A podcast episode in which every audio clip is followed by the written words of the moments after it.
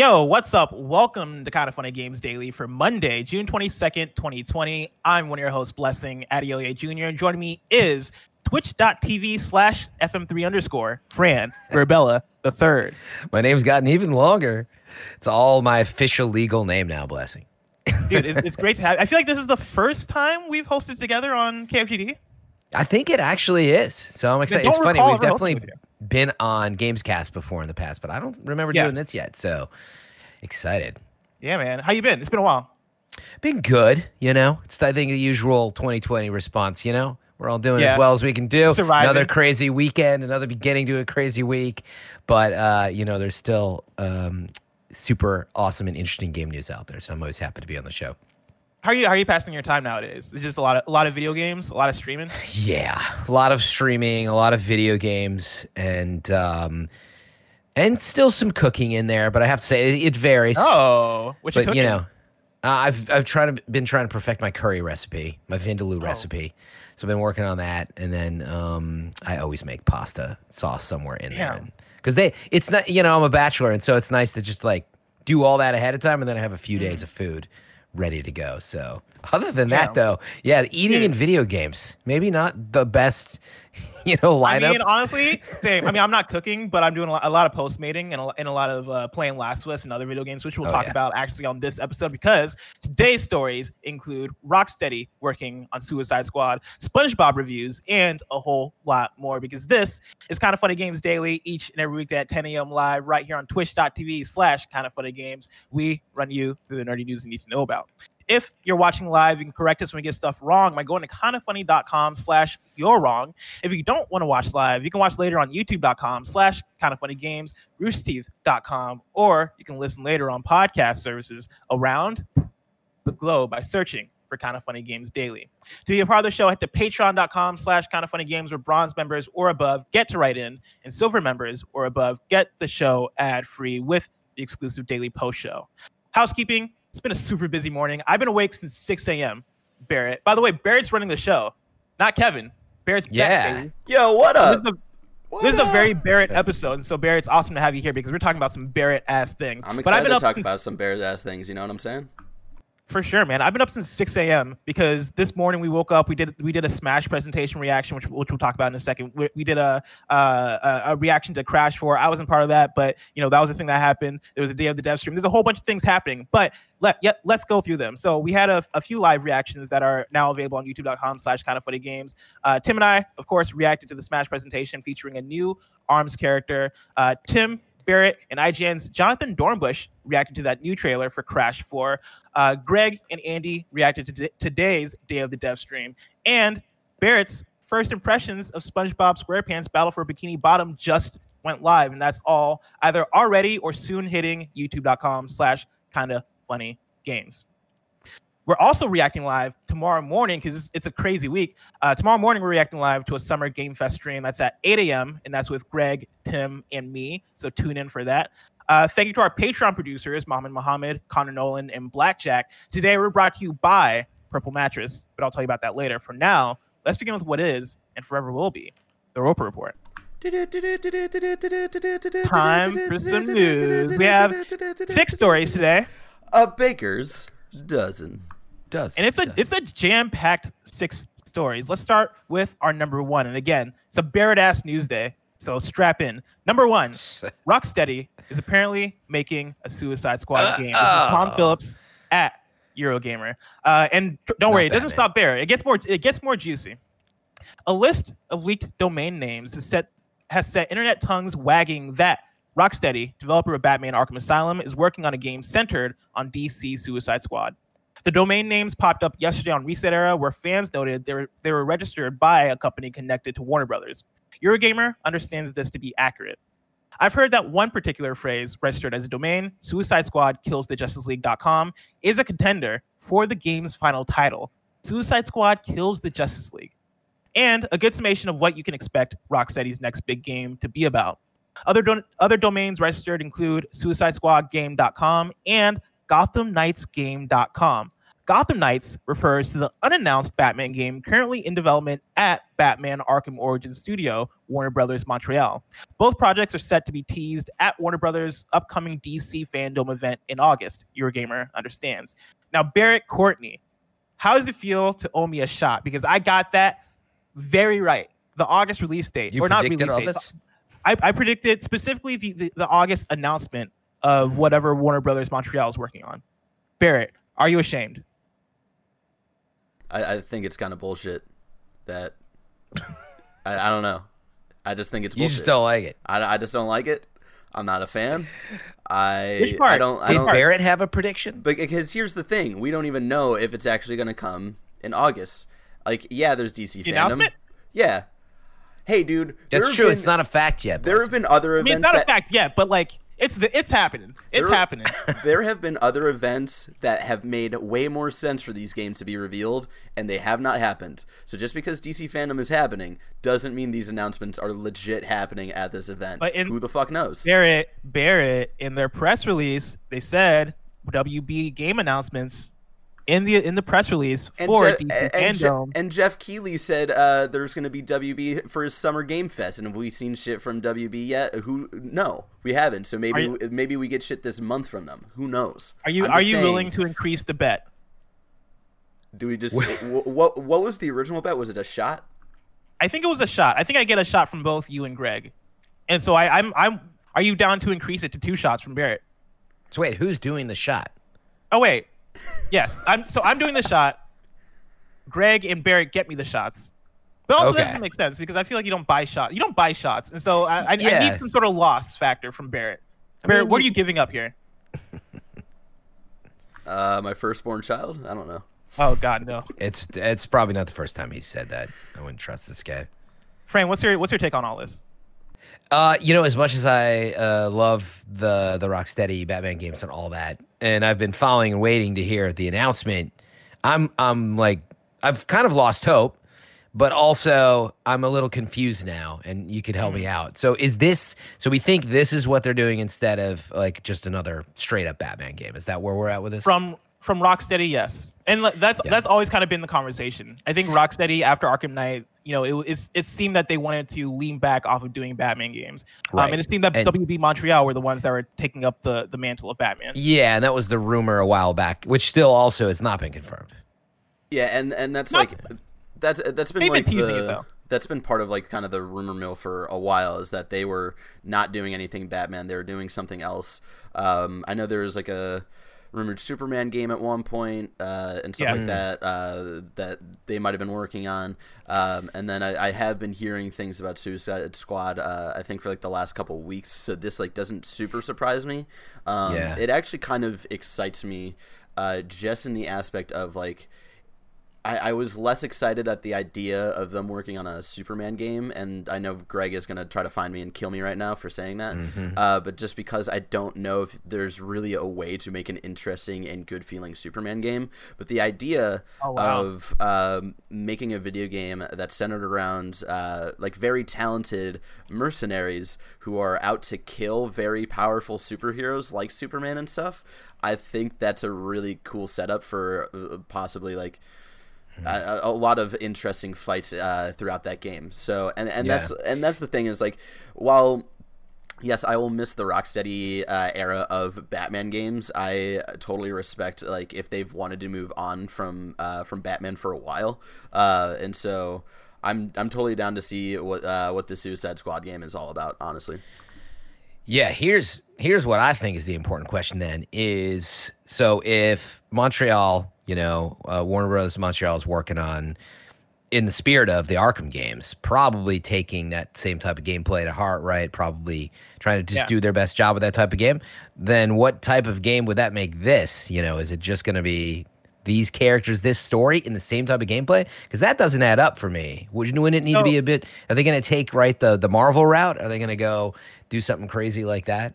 I mean, I think that is like the Marvel's Avengers route might actually be what this lines up with because I I, I believe there have been rumors in the past also pertaining to what Rocksteady is working on that it is actually I think this was Jason Schreier that was actually talking about I think it. Like, I heard something year. like this a long time ago. Is why I asked. Yeah, he was talking about it was like a like a co-op kind of game or like a, mm-hmm. a a multiplayer game in some sense. And so Yep. it could be like Marvel's Avengers that's about to come out, but with Suicide Squad, which sounds like a very strange game coming from Rocksteady. I personally don't know how I feel about that. Like, I think Suicide Squad sounds cool, but a Rocksteady de- developed co-op Suicide Squad game doesn't necessarily sound like what I want from that studio.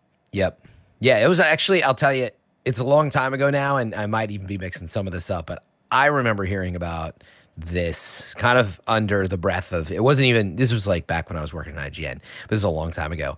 But that it was supposed to be a bit Destiny esque or whatever. And then like the Marvel stuff happened with Crystal Dynamics. I was like, wait, I thought that was Rocksteady that was doing this. And I got all confused. And then so now I'm wondering, like, is it whatever? Is it still um, something in that vein? I mean, it was a very long time ago and projects change and move around and all that stuff. But um, I'm excited. Rocksteady's a really good developer. So, uh, you know, whatever they do, we, we I can't wait to see it.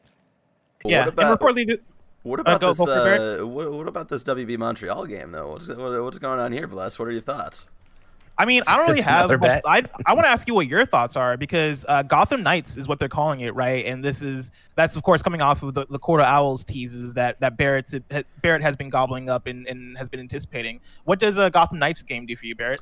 Uh, I was talking a little bit uh, about this uh, yesterday while I was streaming because I think the uh, domain names uh, went up yesterday, and it's one of those things where I don't think it. I like the name because it, it gets away from the Arkham uh, kind of title uh, convention that they they they've had for a, a while, and it has been said that WB Montreal is looking to make this kind of like a soft reboot of the Batman video game franchise. Um, so I like that they're straying from the Arkham title, but it's also kind of weird because uh, the last Batman Arkham game was Arkham Knight, so it's like it's like a weird like okay you got away Hear, from hear Arkham, me out though. but hear like me out though. what? Go- Gotham Knights, the sequel to Gotham Knights, Gotham City, the sequel to Uh. Gotham City, Gotham Asylum. they just go in the uh, the Yeah, exact opposite reverse. order. Um, I I also think it's interesting because the feeling I get from Gotham Knights is not particularly Batman, but more Bat Family, and I feel like that's something else that we have like heard like rumors on and people have speculated over of like being able to play as the Bat Family. Um, so there's a lot of interesting questions of like who will get to play like who is going to be considered a, a Gotham Knight, right? Um, yeah, I don't know. There's still a lot of questions because again, this, this uh, is looking to be a, a soft uh, reboot of the the Batman uh, video game franchise, and so I'm I'm excited to see what WB Montreal uh, has. Like I've said before, and uh, like uh, very smart people like Roger Pokorny have said before, like the Arkham origin story is one of the best stories in the Arkham uh, universe. And uh, like while the the game and like the open world design wasn't completely there, like uh, WB Montreal was still like doing some really interesting stuff in that game. So I'm I'm really excited to see what they've got going on, um, uh, especially story wise, because I think they told a really great story in Arkham Origins. So I can I, I, I trust them to do something cool. And uh, of course, uh, with the rumors of uh, of Scott Snyder um, helping them out with story, um, who is the creator of the the Court of Owls and stuff, like that sounds really really exciting. We'll have to wait and see. Probably at DC Fandom. I don't know why Barry doesn't believe it, but trust me, it's gonna happen. Again, there have been Fandom, other events August. that have made more coming. sense. But and- Eurogamer understands, though. Eurogamer understands. They ended their article by saying, "We understand this is happening." okay, Who can, who, who, why? How? Eurogamer wouldn't steer us wrong. sure. European. Story Brandon- number two. Speaking. Uh, go for it, Fran. Sorry, no, I was just joking. I said, "Yep, print that quote that you just said." Uh, speaking of Barrett news, story number two, uh, we have SpongeBob SquarePants Battle for Bikini Bottom rehydrated reviews. Uh, or rehydrated reviews. Uh, we have a roundup for you. Uh, Jonathan Dornbush at IGN gave it a five out of ten and says SpongeBob SquarePants Battle for Bikini Bottom rehydrated makes an argument that if you're going to remake something beloved, it's not worth taking any half measures. Rehydrate Rehydrated's visit of the of the iconic SpongeBob platformer often does just that. Rather than addressing any of the real issues with Battle for Bikini Bottom that could have been tweaked without ruining the spirit of the original, it leaves history intact at the cost of making this a better game, and its problems have only become more noticeable with age and increased competition. There are bright spots that remain fun almost two decades later, and there are pops of ingenuity in its reworking, but it does little to stand alongside the best or, e- or even the pretty good platformer remakes and remasters we've seen this generation. Uh, Funke Joseph at GameSpot gave it a two out of ten and says, "If you find if you if if you find you still have fond feelings about the original SpongeBob SquarePants Battle for Bikini Bottom, you should watch a speedrun of it or find find your old find your old copy and dust off that PS2. This one isn't it. Remasters, ports, and remakes are nice because they make games feel more accessible to new audiences, and the ones that excel understand that some features from the game's era are antiquated and should be updated or removed. SpongeBob SquarePants Battle for Bikini Bottom Rehydrated flops like a fish out of water when it comes to this. It's a game so focused on emulating and embellishing the original that it doesn't know the parts of itself that are fun and the parts that aren't. And then the last one I'm going to pull uh, is from Mitch Vogel at Nintendo Life. Uh, they gave it a 7 out of 10, and they write, Considering the long-reaching cultural impact that SpongeBob that that the SpongeBob cartoon has had on modern pop culture, it's nice to see that the franchise got at least one solid video game that that properly properly represents the unique draw of SpongeBob and his friends. Though Battle for Bikini Bottom doesn't bring anything new to the table as a 3D platformer, its strong level design, lighthearted tone, and gorgeous remastered visuals make this make this one an easy recommendation. That being said, rampant technical issues hold the game back from true greatness, which is a real shame given the quality in nearly every other area. As a result, this certainly isn't the game to unseat Super Mario Odyssey, but those of you that love a good collectathon 3D platformer will find plenty to love here. Barrett, both me and you have been playing uh, SpongeBob Battle for Bikini Bottom Rehydrated. Where are you at with it? Blessing, Do you feel I, like these reviews are blessing, blessing. I actually want to hear your take first. I'm interested to hear what because I don't know if you played the game when it, when it was originally out. So I, I'm actually really interested to hear your take. So I didn't play the game when it was originally out. Um, and jumping into jumping into this game for the first time, my immediate impressions I got were, oh man, this is a PS2 game, and it it's a PS2 games in the way that, despite them remastering it, it it still feels, moves, and in a lot of ways even sounds like a PS2 game, which comes with like which which comes with mixed things because because for me coming coming new into it and being somebody who actually like really loved the PS2 like PS2 was the console at like my uh I guess coming of age with gaming uh, like I guess is the way to put it and so like playing it you know I feel like? I didn't have a GameCube no I had, I, had, I had a. PS2 I had a next I mean, this was on GameCube as well. but Just it was like on GameCube as well you know, let's not forget. Anyway, sorry. but yeah, like you know, playing it, it's it's been one of those things where I'm like, all right, I can forgive so much here because I do understand the era that this game's from. I understand that maybe maybe with this type of uh, remake they're doing, they don't want to touch like they don't want to touch what's going on mechanically. Don't want to change too much, and I can respect that because as somebody who played the Shadow Colossus remake, that game kind of did a similar thing where they they remastered all of the visuals, they tweaked things here and here and there, but ultimately that Shadow Colossus remake remains untouched, and that comes for better and worse. Because for people like me that love that PS2 game, I like that. I I didn't want them to touch Shadow Colossus, but I've talked to friends that were like, "Oh man, this game kind of feels weird in the controls here and there," and it's one of those things where you're just gonna have that disconnect. For me, playing this game, you know, they they they leave it untouched in terms of uh, what the game design is and all that stuff, which means that it feels dated as you're playing. But also, technically, there's just a lot there that feels wrong. Like it is it there there are loading screens all over the place and the loading screens are long. There are loading screens in places where it doesn't make sense. Like I'll jump on a on the wrong like texture or something and then I'll get a loading screen that will then load me back to like a, a um an appropriate spot on the map. And it's like I don't know if that necessarily need, needed a loading screen. It would have been nice if if uh, they figured out a way technically to make it either an immediate respawn upon like jumping uh, out of world or or, or uh, landing in a place that I'm not supposed to be in the game, or like I don't know, make it some find a way to make the game feel more more free. Um, and so that's the thing I've been noticing. But then also like just just technically overall, it just doesn't. It, it seems like kind of a mess. I don't think it's a two out of ten, uh, but I kind of I kind of align with the five out of ten that Jonathan Dornbush gave it. Like I think that sounds about right. Like it it's it it's not a step forward in any way aside from the upgraded visuals, but you know, it's not. It's also not like offensively bad.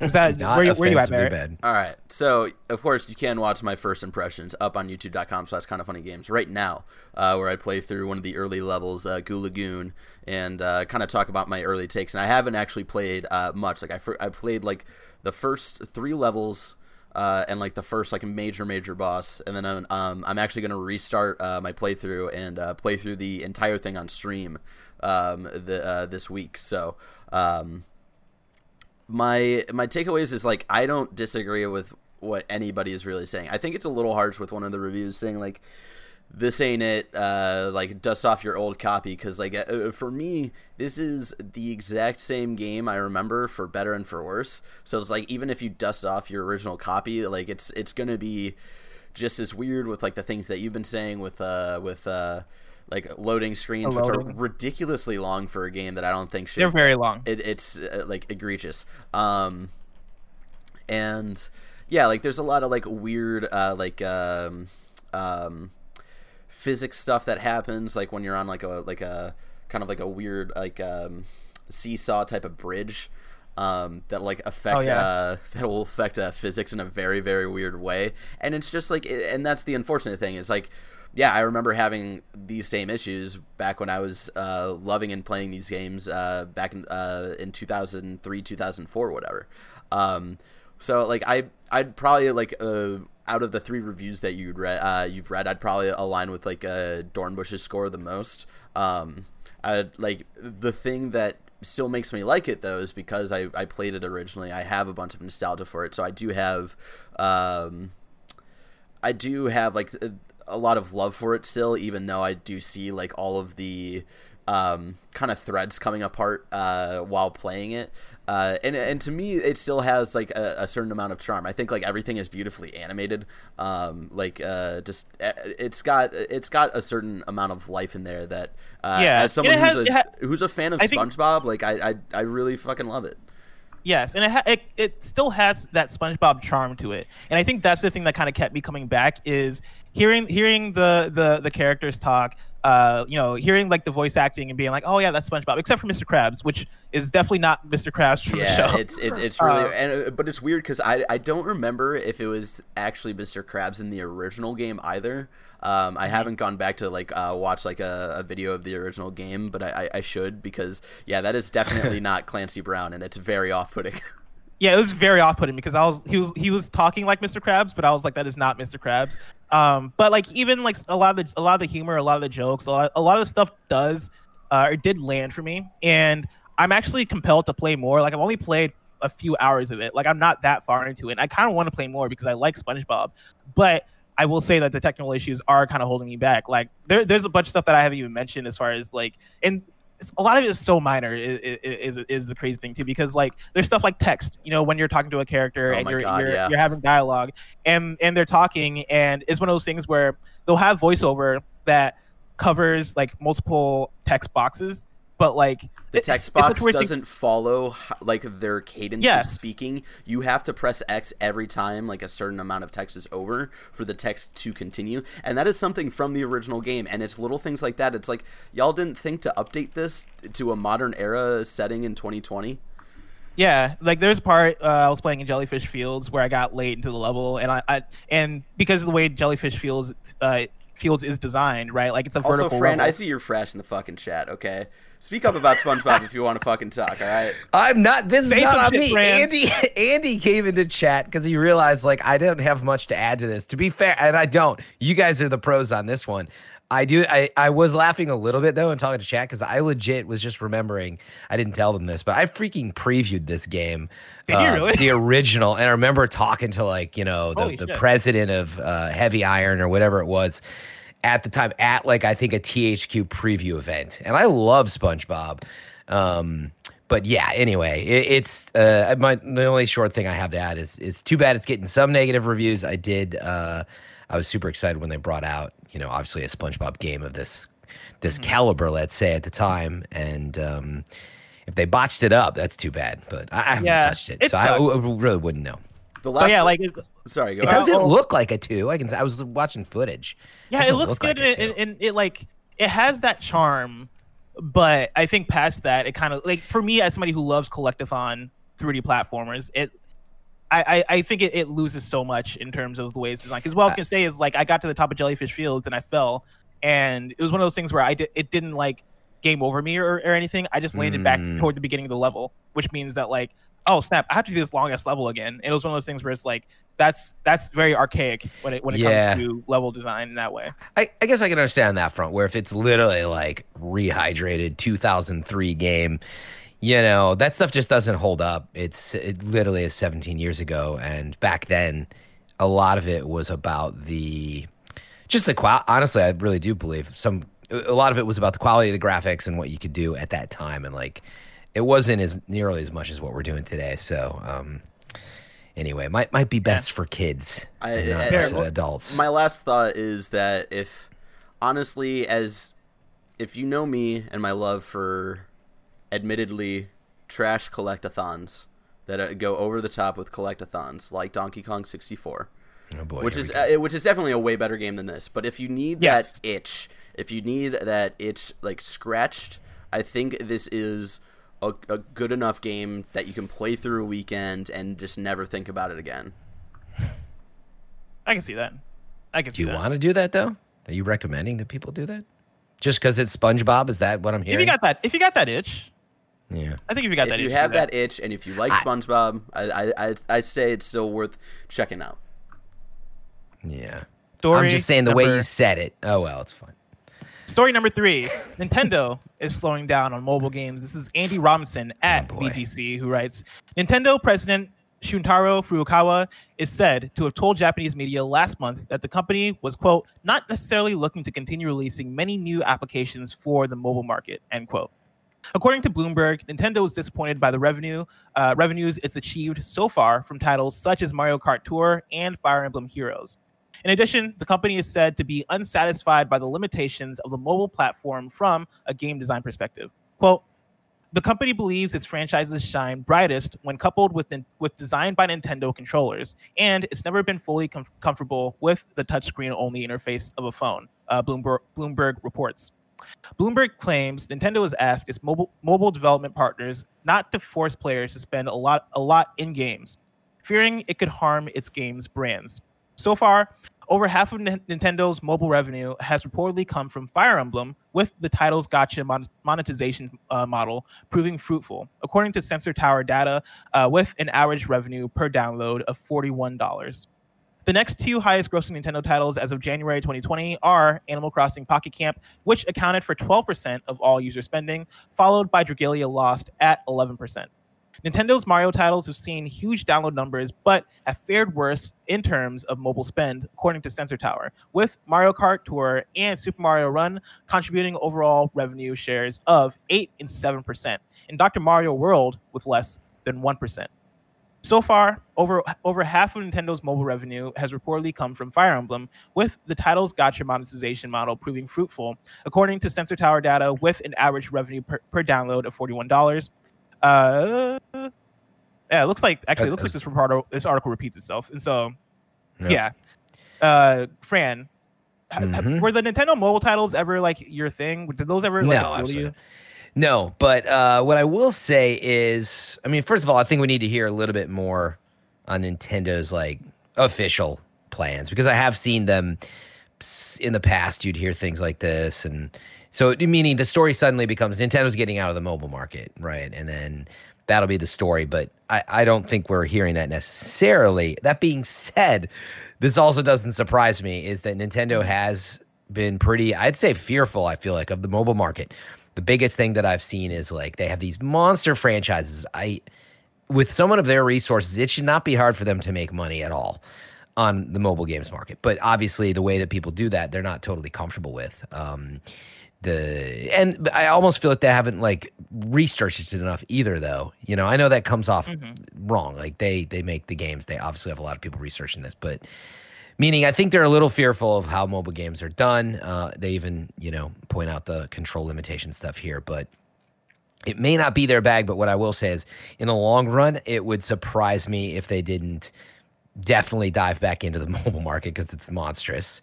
And just because like if if if this truly is because Animal Crossing is like a huge hit, like okay, that's very circumstantial. You know, you've got your next 10 years to worry about. So I, would be surprised if we don't see Nintendo to continue to prod at the mobile market. Um, they just need to get over this hump of how are they're going to make how they're going to make money, you know, because premium games are right more how they make money. Animal Crossing yeah. is a premium 60 hour game, right? And I think that's exactly where the conflict is with Nintendo. Like reading the reading through the story and and seeing how Nintendo operates as a company and seeing how they've operated in this mobile space, they very much strike me as like the like the old school classic rapper who like refuses to use autotune because they, they even though they know the autotune is going to make their music sell better, they don't want to like compromise their integrity. Nintendo yeah. kind of strikes me as that right? Where you know they they they have that interest in mobile. They know for a fact that Nintendo as a brand is powerful. They know that that Mario's a hit, Pokemon's a hit. All their franchises, or maybe not all, but so many of their franchises yeah. are hits. And they can print you know, money on there. They, they can they they can print money on there if they really wanted to. And I think I think for Nintendo, this has just been a huge experiment. Like this has just been a, this this has been a huge mm-hmm. like, all right, let's let's let's see what happens. Like let's see how this works because like one, we don't have a reason not to, and then also like if this works, we're going to have a huge uh, new revenue stream on our hands. We're going to have a, a, huge new uh, new audience to make games for. And so the thing I think the thing about Nintendo is that you know you look at uh, you you look at how they treat their brands, you look at how they treat their games, you look at uh, how they they really like that premium thing, right? Like you look at Switch titles and they really like not lowering those the prices of their games mm-hmm. because they don't want you to devalue devalue the games, right? They want their games to hold hold that same value. I think that translates well to how they they or I, that translates to how they've handled the, the mobile market, but I also think that translates to why they're not seeing as much success overall um, in the mobile market, aside from yeah. Fire Emblem, which they've adopted the gacha model with. Yeah, yeah, and I think you said it best. Like they are testing, uh, and it very much feels that way. I you know, actually on the other side of it, we'll say I have to give them some some respect for being very careful with how you you know develop mobile games. They clearly, uh, I think, under their breath, have made it clear they think that you know games are worth a certain cost. You were pretty much getting at it, and I think they're very nervous to release like full on mobile games that you can play with full controls for, you know, five ninety nine or whatever it's going to be. When they go out there on Switch and they they have to release that for twenty or thirty or forty or whatever they they put it at. So, I think yeah, they're experimenting to see yeah, how they can kind of cross cross both those philosophies and take it step by step. But I have to give them some credit for that, which is they have actually the money and the backing to do it. They're not like in trouble or anything. And yeah. if they find whatever their path is, you know, they will find it eventually. I would love to see, you know, more Nintendo mobile games. Like just like I always bring up Pokemon Puzzle League. It's one of my favorite games of all oh, time. Oh, like God. just Pokemon anything like that. Yeah, like give me something like that. I you know, I don't even play a ton of mobile games, but when I do play mobile games, I personally play stuff like that. Um, and I feel like yeah, they have a treasure trove of, of stuff they could do, but they're being very cautious. I played Fire yeah. Emblem actually.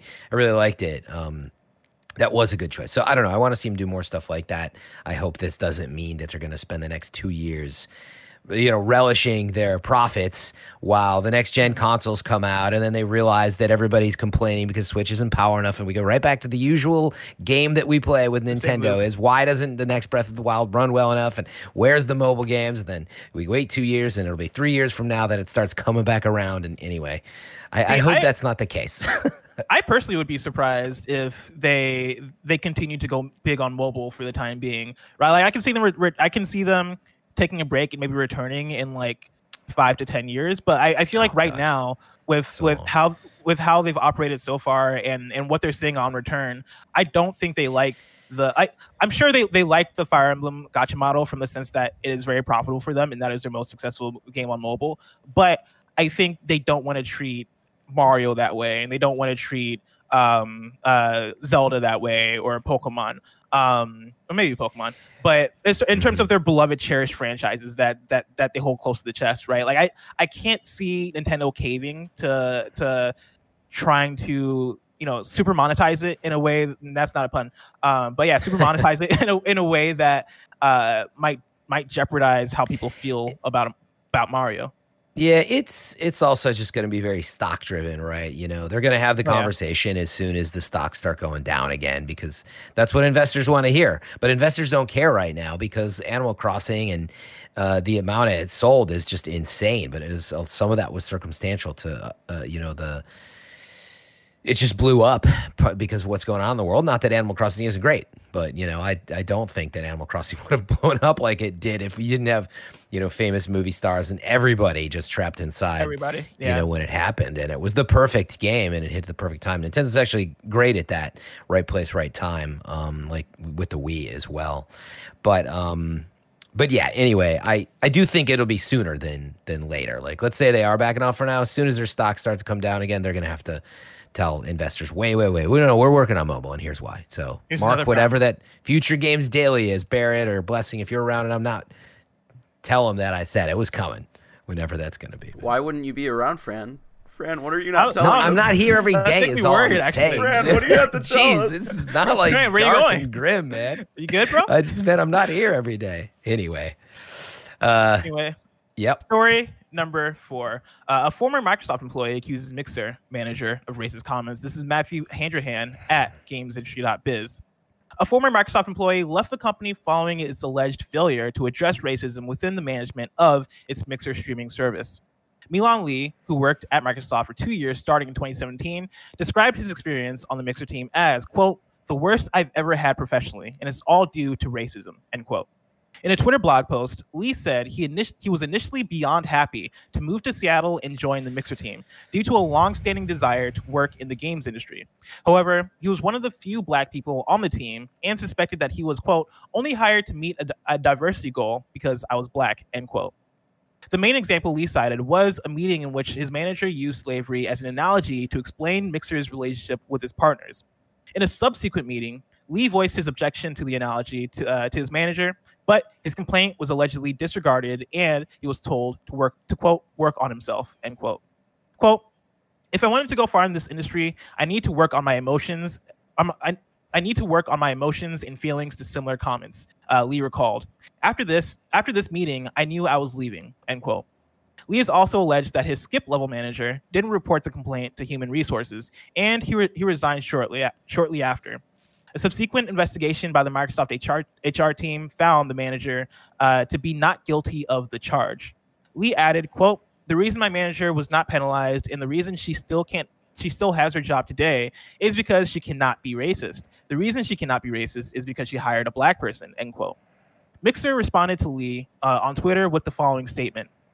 Our goal is to build a positive, welcoming, and inclusive team and community. To those sharing your stories, it's it's unacceptable that we did not provide that for you. We'll be vigilant in addressing this more diligently in the future. Phil Spencer, who oversees Microsoft's gaming activities, including Mixer, reached out to Lee on Twitter to ask if he would agree to a meeting. Quote, racism will not be tolerated on our teams or on our services, end quote, Spencer said. Lee has now confirmed that he will meet with Spencer today to discuss his experience in more detail. Um, and let me tell you, I, I went and I actually read uh, what Milan Lee posted on Twitter because this is a thing that Yeah, I saw blew up over the weekend. This is the thing that was making the rounds. Uh, and his actual his actual uh, um, report that he wrote out, I think is way more even damning than what they, than what they say in the games industry.biz article. Like he goes into actual details of like, no, yeah, like this is what this is what yeah, the said, steps right? that he took, and yeah, all yeah like there's the steps that that that that um that i took. This is the exact quote uh from my from my manager which was not a it's not a good quote at all let me tell you let me tell you. It's not the kind of thing you want to hear as an employee um at mixer. Um and then he also talked about how um uh he says here actually i'm looking at it right now he says while at a conference i was pulled aside and told that the only reason i was hired is because i'm street smart and Yeah. uh, the fir- he continues to say the first thing that popped into my head at the time was affirmative action. I believed I was only hired to meet a diversity goal because I was black. Anyway, I decided to brush it off and let it go. And then he continues to talk about how, yeah, after that, um, you know, that's when those meetings happened. That's when he, he started to experience more and more stuff, and and it's all disheartening to see. Like it's it's it's it's all, it's all pretty shitty from the side of uh, management there, right? Like the fact that he took the right steps, the fact that those right steps weren't weren't enough, um, and the fact that like all in all, right, as a black employee, he came to his manager, confronted his manager about a thing that, from what I'm reading here, from the ex- from the exact words the manager said here, I would agree. like is a is is not a great thing to say, right? Is a shitty thing to say, right? Confronts it and then is, is hit back with uh, from his manager and from people higher ups on the team, right, saying that actually no, like this is okay. Like we googled this. Uh, it seems like this is an okay thing to say. Um, I don't know. It's it's unfortunate and it, it's actually very frustrating to see. Yeah, I, I I don't know, man. It's like I can't believe this year period. So this this was actually very believable. Of course, I read it, and of course, this happened. You know what I mean? Yeah. I, it's but like reading that quote, it it's it still blows my mind. Why would you? Why would you ever equate anything you're doing to that? Like I control them. I'm their slave yeah. master. I own them. What the f? So for starters, you said that, but then the, this other stuff with I don't know who said the street mart th- thing, if it was the manager or not, but just not a good environment. It seems like um, uh, Lee, right, handled it yeah. really professionally. Good handled and, the best and, way uh, they could. Yeah, it was super like even handed about it. Said, all right, I talked to him. I wanted to get clarity. Didn't even need clarity for stars. And yeah. then tries to go to the skip level manager, right? And and yeah, the fact that it never made know, it right, like skip level manager would be the manager manager that is above your manager. Yeah, yeah, go to somebody else. I mean, uh, the fact that it never made it to HR is crazy as well. Like telling obviously multiple people, like even if you as manager, you know, I've managed a lot of people in the past, you may know, and it's like even if you as manager might feel a certain way, you should report this type of stuff immediately. It should have this, yeah. like any, uh, it's so obvious. Or like, like you should respond with you should respond with some some type of apology, like at first, right? Like, and, oh, and well. to give you even even even more yeah. context, uh, uh, in in Milan's blog here, right, that he that he that he wrote, he mentions here, and this is the exact quote: "Time goes by, and we are in an internal meeting discussing projects we wanted to execute. My manager decided to give us an analogy. That analogy was, quote, I'm in between a rock and a hard place. What I mean is all the part all the partners are my slaves. I own their content. I control the success on our platform. For me, I am a slave master. I am the slave master. I own my partners. End quote. That's the manager's quote. And then uh, Milan here continues to talk about how he immediately got angry. Um, and honestly, like at that point, didn't really want to work for Microsoft and Mixer anymore. Um, and then yeah, from there, from from then, like confronted the manager. You know, went to the skip level manager. You know, tried to make things right, tried to express his feelings, and like got essentially shunned and shut down. Yep. Uh, which again, disheartening to see. It's fucked up. It's crazy. Uh, glad that it's coming to light. I mean, a lot of stuff's coming to light, and um, you know, great that Phil reached out, and you know, oh, yeah. obviously that's always a tough spot when somebody in your company um, is being racist or worse or whatever it is, and like it's not what the whole company stands for.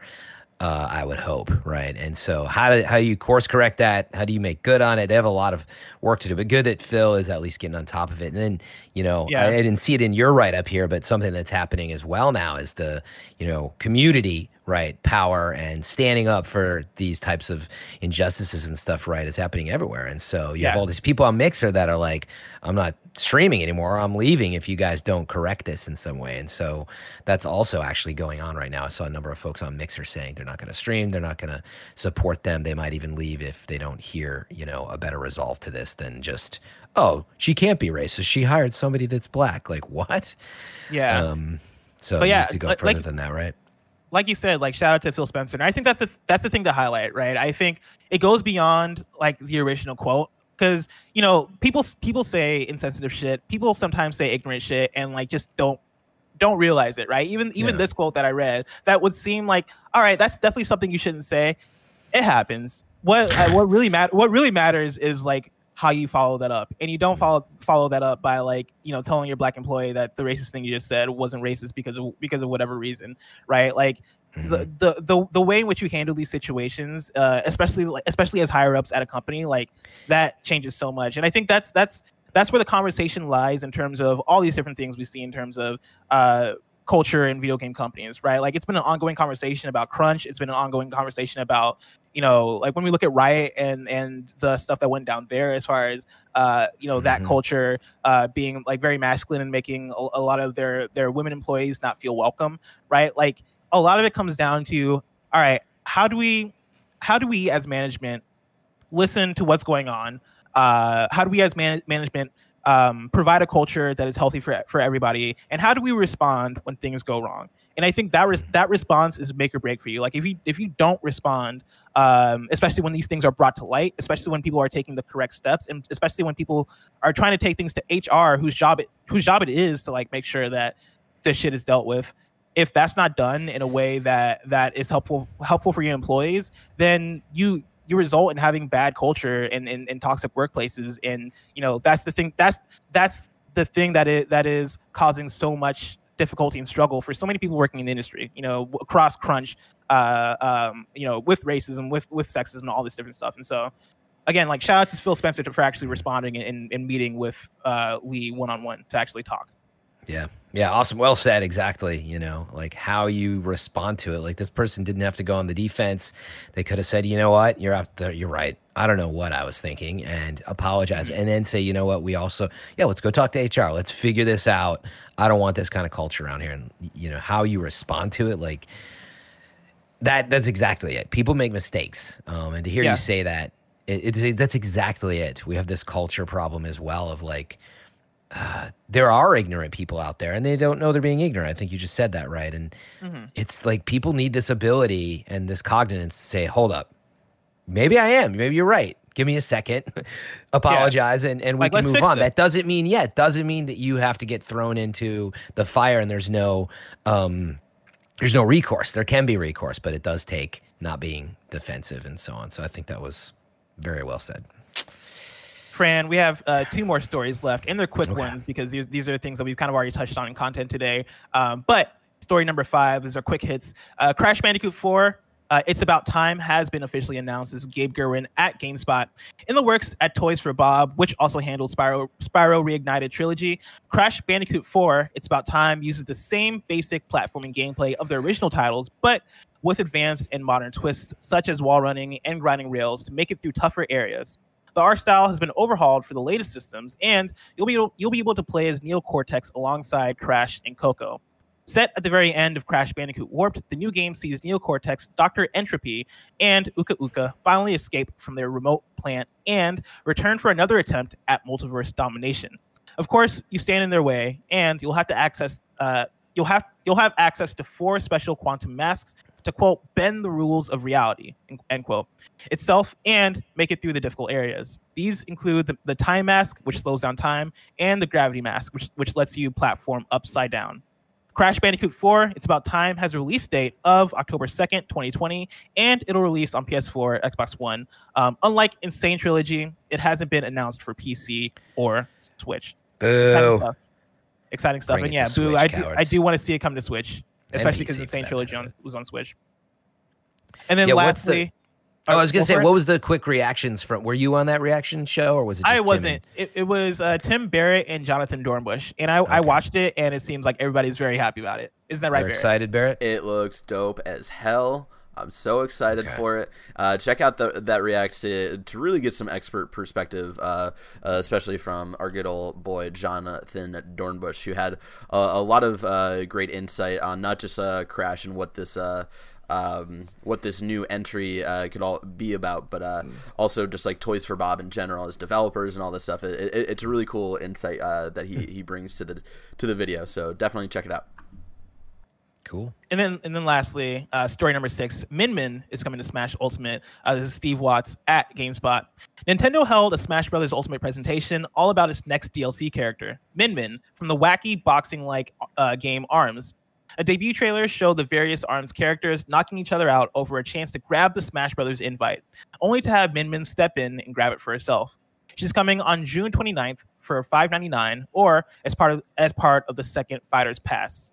Also coming on June 29th will be a new set of Mii Fighter costumes. Those include Ninjara from ARMS, Heihachi from Tekken, uh, Marie and Callie from Splatoon, and Vault Boy from Fallout. And Vault Boy looks amazing. Um, those will be available for 75, 75 cents each. A new spirits feature will let you replay past matches for a high score, and uh, it'll keep a cumulative total of all your high scores. Going into one of those with lower equipment will give you a better score. Sakurai also showed amiibo figures uh, for Persona's Joker and Dragon Quest's Luminary Hero, both coming this fall. Fran, does that do anything for you? Smash news? It does. I mean, it's funny. I love Smash. Uh, I haven't been able to keep up with it uh, shamefully, but I was never even an Arms fan, but I actually think the character looks really cool. I mean, any any any character with ramen noodle arms, you know, I'm down for. It. But um, so excited to see, man, that Smash has just got so much success and uh, happy about that. But I was also going to point out, yeah, I saw the Vault Boy um, Mii Fighter costume thing, and I think Tim had enlightened me on this or someone, but like usually when a character comes to the Mii Fighter costumes, it probably means we won't see them as like a character like playable, character, right? Yeah. So I was kind of bummed in a way. I was like, oh, Vault Boy would be fun. Um, yeah. But that was my whatever. that was my immediate reaction too, right? When Right? I saw Vault Boy, I was like, "Oh snap, that's really cool." I never thought about that, and then I sat and I was like, "Shoot, man, could have been cool to get Vault Boy as an actual character." But Yeah. you know, I'll take what I can get. Either way, Vault Boy the still looks version. amazing. Yep. Yeah. Uh, Fran, I'm about to ask you where I can find games coming out to the mom and grab shops today. But Mm. before I get there, let me tell you about our sponsor. This episode of Kind of Funny Games Daily is brought to you by Purple Mattress. Technology has improved just about everything phones, cars, shopping, yet mattresses have more or less been the same since the invention of sleep. But we deserve better. And finally, the mattress has evolved thanks to Purple. The secret to Purple is the Purple Grid. It's a patented comfort technology that instantly adapts to your body's natural shape and sleep style. Purple is for every body, no matter how you sleep. Purple is designed with over 2,800 open air channels and naturally te- naturally temperature uh, neutral gel. You'll never sleep too hot or too cold. The Purple mattress is soft where you want it, firm where you need it, and comfortably cool all over. It's truly a mattress that does it all. Kind of Funny loves Purple mattress. Uh, Tim uses Purple products and says they're amazing. Uh, his Purple pillow never gets warm and it's super sturdy. You can count on resting easy night after night, year after year, because the ultra durable Purple Grid won't sink or lose shape. Purple is so confident in what they do that every Purple mattress comes with free shipping and returns and a risk free 100 night trial. Experience the next step of sleep. Go to purple.com slash games and use promo code games for a limited time. Uh, you'll get $150 off any purple mattress order of uh, $1,500 or more. Again, that's purple.com slash games and use the promo code games for $150 off any mattress order over $1,500 or more. Terms apply. Fran, I'm really excited to see who the next Smash Brothers Ultimate DLC character is, but that reveal is just so far away. If I want to know what's coming to Mom and pop shops today, where'd I look? The official list of upcoming software across each and every platform as listed by the Kind of Funny Games Daily Show host each and every weekday. Yeah.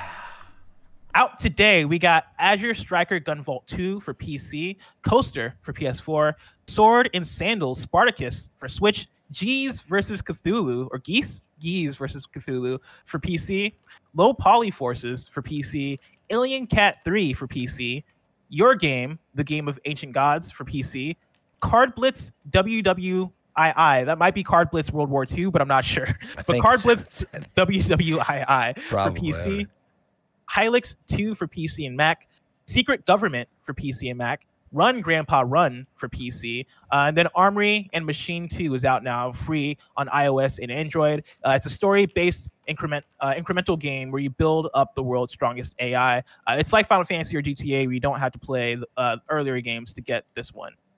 And then new dates, uh, photo mode is coming summer 2020 to My Hero One's Justice 2. This is a strange thing to include in new dates. This I think this is Greg's doing. Um, but yeah, there you go. If you're looking forward to photo mode in My Hero One's Justice 2, there you go, summer 2020. Man, And then that, that's finally going to bring me back to that game. Uh, after Yeah, playing it for a, a solid hour and just never touching it again, that'll be the thing that brings me back.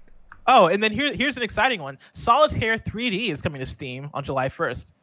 Dang. Yeah, I didn't man. even If you know ever want to Solitaire play was in 3D. play Solitaire in three dimensions on your PC, boom, there you go. Why not just play it in three dimensions in real life and get a fucking real pack life. of cards? yeah, exactly. That's Nobody wants to. fucking Nobody. Got to him. do. You'll Got buy him. anything. anytime I anytime anybody's even floated the idea of playing solitaire with actual physical cards, I've worried about them. I'm like, you no, we're not doing this. That's not a, that's not a thing people actually do. You play solitaire on a on a PC like an adult or a child in my case, I guess when I was Yeah. a kid. Um, now it's time for reader mail. Of course, you can write into patreon.com slash doesn't kind of funny games 3D. Uh, where you can get the show ad free. Are we are we looking at gameplay or are you looking at Sorry, I looked at Solitaire 3D. I was like, it doesn't even look that 3D. It's still like Gary, on you a table. Like 3D? I don't know how you do. A, it's literally flat cards on a flat table. How do you make a game like that more? Th- like, do you need it in 3D? Yeah. I've never requested Solitaire in 3D. And also, also let me say that Solitaire is a game in um 51 Worldwide Classics, even though it's, it's Spider Solitaire. I don't know if they have regular Solitaire, but even still, Hmm. Spider Solitaire better than regular Solitaire. First of all, that's my hot Not take. familiar. I'll give it. Um, oh, dude, Spider Solitaire was like, I'm not sure. Of, I'm not sure what version of Spider Windows it was, but like. That was like that. Was, that's when you knew you had like the good version of Windows when it had Spider Huh. Solitaire in it and like all the other like random games. Yes, You're gonna me. show them the. I'm telling you, it's kind of underwhelming. I also look Oh. up uh, "Run, Grandpa, Run." That Oh. was more interesting. See, so they like they put it on a real table, I guess, right? It's it's not that 3D, right? special. Just play Solitaire on your PC. Right. I'm I sure thought it was gonna be like somebody like dealing and like 3D hands and yeah, I don't know. Just nice. Over 100. I mean, I'm wait, not hating on it. What? Wait, in this in the, in Solitaire 3D, there are over 100 games. Is that what you're saying?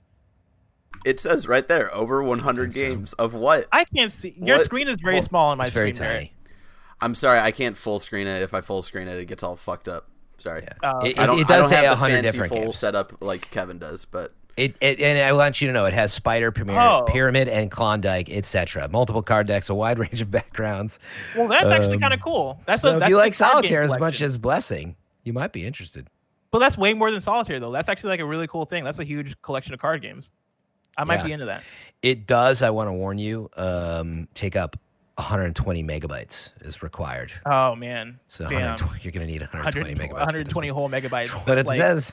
Damn, son, that's almost the size of Last Part Two. In my you might want to pop that on your solid state drive.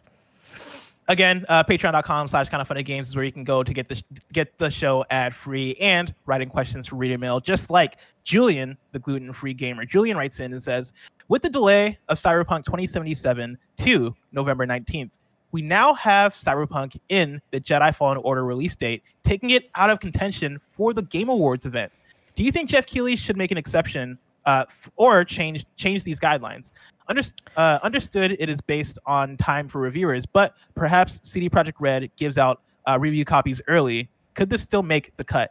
Fran, this is a huge discussion last Mhm. year with Jedi Fallen Order, how that game pretty much landed on the cutoff uh, for Yeah. Game Awards and in those nominations. Cyberpunk 2077, one of the biggest games of the year, is going to be a likely like a critical dar- darling. Yeah. You can't say for sure, but if the I had to- biggest if I had and to the guess, biggest.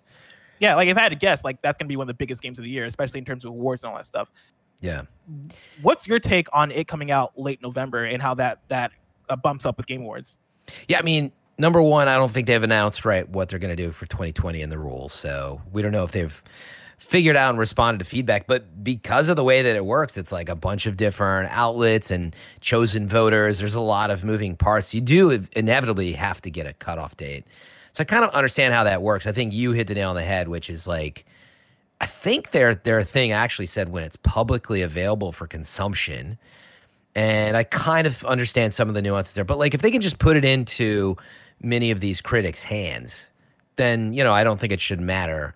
You know, they just need to get it to them like I mean it's gonna need to be like a month before the date probably. So Yeah, I don't know. What what's what's your take? I do think that um well, I'll wait till you go and then I have something to say about I yeah. I, I think Geoff Keighley and the Game Awards have to like kind of keep their ear to the ground with this one because I know uh, it was reported earlier that re- uh, reviewers were going to get this game weeks early, like weeks in advance. And so, like in terms of when reviewers are going to get the game, you know, I think they'll there will be time there to play and digest it. But with Cyberpunk being as big of a game it is, like who knows how much time it's going to take for people to to play through that game and be able to like you know sit with it and like have their thoughts and be able to like talk about it in a in a game of the year kind of sense by then.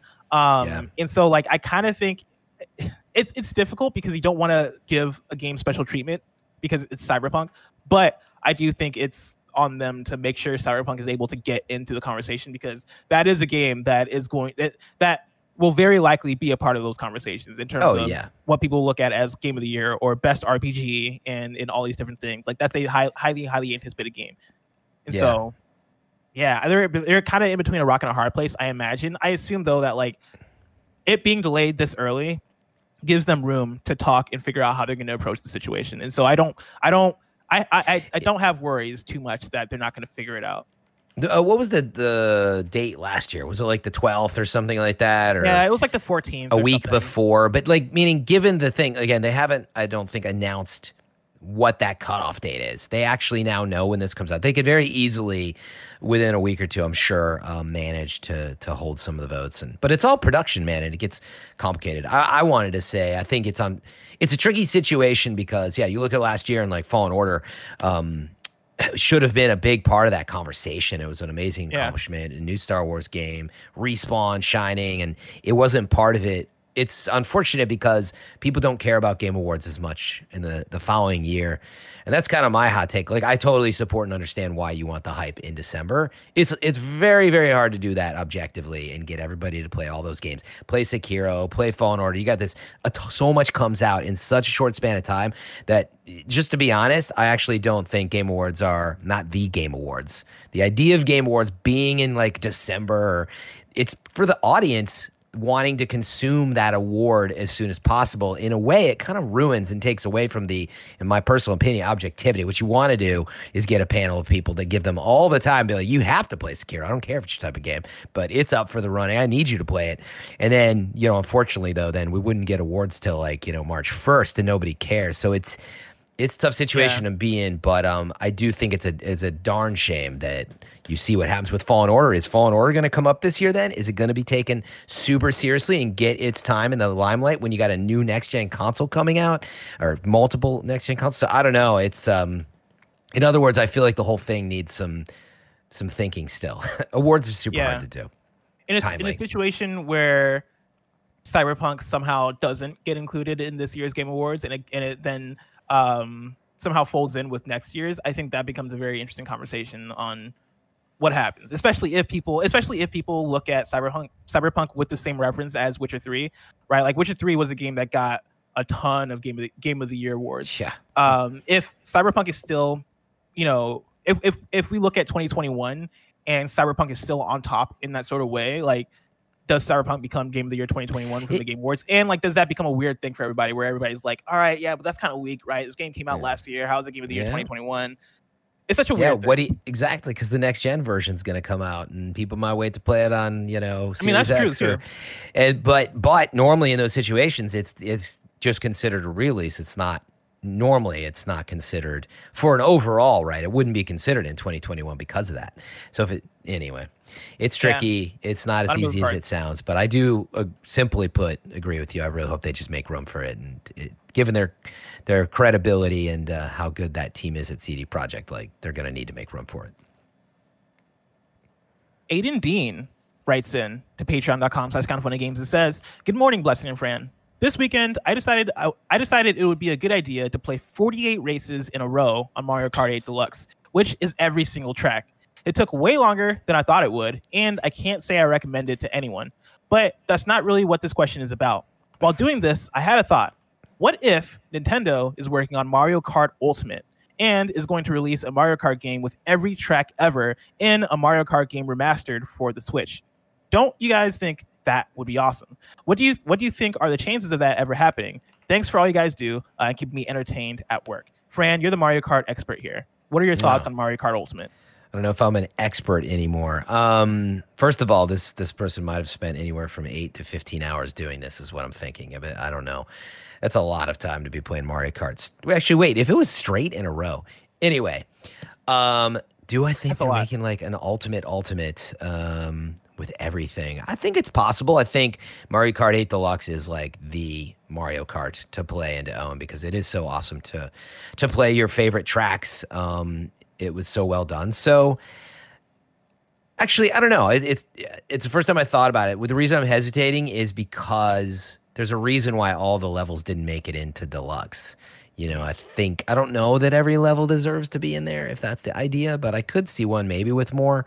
Um, and my last thing I'd say about it is like we we do need a bunch of awesome new tracks. Like Deluxe was cool, but I think we need to take Mario Kart into the next the next stage, if you will, and uh, it's going to need a lot of new levels and stuff for us to to love. So if a game like that's that not were, enough. If a game like that were to come out, Fran, what what do you think you would score it? Barrett, I know what you're trying to do. I would never ever think about scoring a game unless I've actually played it with for a significant amount of time. But yes, probably a seven nine. I'm tired. Now it's time. now it's Fran is like, fuck it, I'm gonna tell you guys. You're right. Everybody wants to hear me say seven nine. 7.9. I'm broke Fuck it. Yep. Now it's time for kindoffunny.com slash you're wrong, where you let us know what we got wrong as we got it wrong. Nanobiologist writes in and says, Breaking news Ghost of, Ghost of Tsushima has gone gold. Uh, it was announced on Sucker Punch's Twitter. So congratulations, Ghost of Tsushima. It's gone gold. Nanobiologist also says uh, the Rocksteady rumor regarding Suicide Squad started from a marketing link leak. Uh, this was reported April 17th, 2019. Uh, Nanobiologist also says Clancy Brown was not in the original Battle for Bikini Bottom. Um, Ignacio, Ignacio Rojas says, according to IMDb, the same actor voices Mr. Krabs on both Battle for Bikini Bottom games. Hmm. Uh, Nanobiologist says Fran said that the Mii Fighter outfits mean they won't be they won't become characters, but that's not true. Inklings and usually King K. means. Rule uh, were were Mii Fighters were Mii Fighter costumes in Smash Brothers 3DS and Wii U, and they're now fighters. Now, Nanobiologist, I'm you're wrong and you're wrong. Did- um, what it, Mii Fighters don't become fighters in the same game is what That's saying. exactly it. Thank you. That's what I was. Yes. That's what Tim enlightened me on. When it's in the same game, it's very. It hasn't happened yet, and it's very unlikely. So.